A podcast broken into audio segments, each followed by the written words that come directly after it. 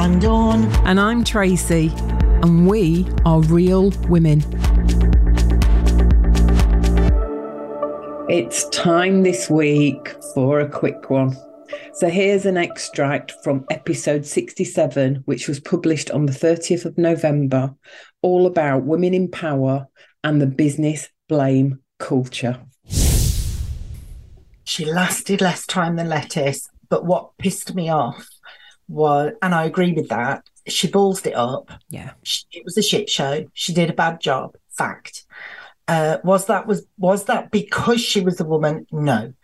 Um, however, what then? It, so I'm not a Liz Truss fan. I, I wouldn't have voted her in. The the irritation then on social media, there was a lot of um, posts. You know, she was a shit prime minister, but she's got a nice rack. There was a look because she's quite curvy and she she's got well she's got she's got a fantastic Yeah, hair. and you know what? But what the hell has that got to do? It's got nothing to do with it. And I'm like, oh my God. And people wonder why then, as women, we are then outraged at being judged on our gender when we're in powerful positions. Because the minute we mess up, it goes to what are we wearing? What color lipstick do we have? What are we fat? Are we thin? In Lizzie's case, oh, thanks for the compliment that she's got a great pair of boobs, which she has, by the way. But what has that got to do with Got anything? nothing to do it because if a man messed up, y- you know, you wouldn't go down the route of, oh yeah, they messed up, but hey, what a great butt he's got. No, you wouldn't even occur to us. No. And I tell you, the one that always pisses me off royally is when, and I've seen this in the workplace before, when you'll hear, you know, somebody's messed up. And if it's a female, you, you'll sometimes hear the conversation come out where somebody goes, oh, maybe she's got PMT. Yeah, it, it it's not it's not great. It's not great, no. So, I mean, uh, go on, what were you going to say? Say, if we were to just sideline all of those um, inappropriate uh, uh, aspects of being a woman in power for a second, and if you just say to me, Liz Truss, third female prime minister of the UK, made a right shit show of it, ballsed up on a great grand scale. Did it embarrass you? My gut reaction is yes. Oh, absolutely. That and you know, this is where the conversation started for us when we first started talking about. It. I was, I was embarrassed because, and I guess part of the embarrassment is my belief that the world would go down that gender route. It's because she's a woman. She, you know, she's not powerful enough. She's not this. She's not that. It's got fuck all to do with what sex she was born as, for Christ's sake. But there is an element, I believe, in society, especially in, let's call it the professional society, where when a woman balls up, they do blame it on the fact that they're a woman. And even if that isn't, if that sentence isn't outrightly spoken, there is that connotation through it. You know, that narrative sprinkles all the way through it. Why is it? Do you think? Why is it? Do you think that we would take? I'm going to say take it personally, and maybe that's not the right sentence. Why do you think it's important to us that when a woman is in a powerful position, that they don't fuck it up? They're they're representing women, Okay, yeah, I- which isn't necessarily something that we should expect of them, but we do. They're representing women. When a woman in a powerful position on the world stage balls up, that that for me brings in some people will think all women are useless. And also, if you go back in history, and I know we've got an episode in the future on this, but if you go back in history, we were not equal. There were people out there fighting for equality for women. We get frigging equality to the point where, you know, we've got women in, you know, at the end of the day, she was leading a country. And when she fucks it up, there's an element in me that goes, great, that's a really good example of a bloody woman being worth being in that position.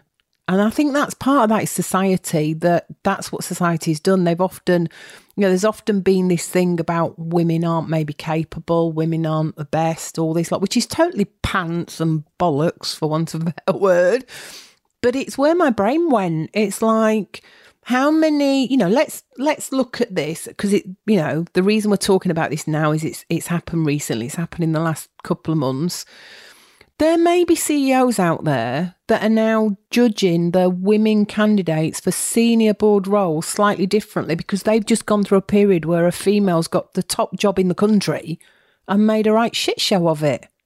And here is another little slant on that. Are we as women helping that cause by admitting that it was embarrassing? Um, probably not. Hadn't thought of that one. That's a great question. Are we? Are we? We're not helping that cause because we're we're now down a route of you know she's a female. She's an example for females in the whole of the UK because she's got top job in the UK, and we're embarrassed that as a woman she messed it up. You know, at the end of the day, if you look back through UK politics, you know, who was that one? John Major I never felt embarrassed that he was a complete nincompoop. Yeah. Boris Johnson sometimes behaves like a bloody complete child. I mean, it, it uh, Boris Johnson has been embarrassing as a leader at times. did I did I attach that embarrassment? Did I take that embarrassment as personally as I did? For me, no. I just found the guy a bit of a nincompoop. He had some good ideas. I just found him a bit of a nincompoop. But did I did that stir something in me that said, what a frigging embarrassment that is to womanhood? No. no whereas with Liz it did. And what I'm interested about that is um Tracy, we're just honest people. So the fact that we may be uncovering uh, uh, aspects about ourselves that that aren't pretty, if fine, that's part of why we do this podcast, that honesty. Uh, but then, and this for me is where the conflict is. So when we first started, well, this is what I said. I, I often feel conflicted in these topics because on one hand, I will strip naked and parade like an absolute warrior beast for the equality of mankind, let alone just yeah. womankind and I resolutely and then immediately was embarrassed when a woman fucked it up. That's not uplifting. And so I wonder how we reconcile all of that. It's it's a hard one, isn't it? I mean, I just I don't know. It's it's a really hard one how we reconcile it. I, I'm not sure that we can because I think there'll be some people out there that had no feelings about the fact she was a woman and she fucked it up. Yeah, sure. But you know, and it's the same for other areas. You know, um, Rishi got into the seat. And the first thing that I saw in the media when that happened, other than Boris Johnson coming home from his holiday to try and get another shot at it, which I thought was frigging hilarious. Hilarious for a start. Like, really? Come on, mate. Um, but Rishi got in, and then I was seeing things in the media about him being wealthy. Is he the right person to run the country because he's wealthy? Just put that in as well? So, although although being brown and being wealthy and being a woman, they are different things, but all of those are up for discrimination yeah. in a where a white male demographic doesn't have those impacts. No, they don't. I, I you know, and it's just to me it it's got nothing to do with what his state of wealth is. It really doesn't have anything to do with Liz Truss being female. It doesn't have anything to do with Boris Johnson having been to Eton or whatever public school he went to. But society picks up on these things. And when somebody balls up, sometimes because they don't take responsibility for their fecking actions, but when somebody balls up to that degree, I think as a society, we latch on to the one thing that resonates for us and says, that's why she's a woman. Oh, he's too wealthy. He's obviously not going to think about the poor man. Oh, he was he was educated in a public environment. How's he going to serve the, you know, your everyday working person?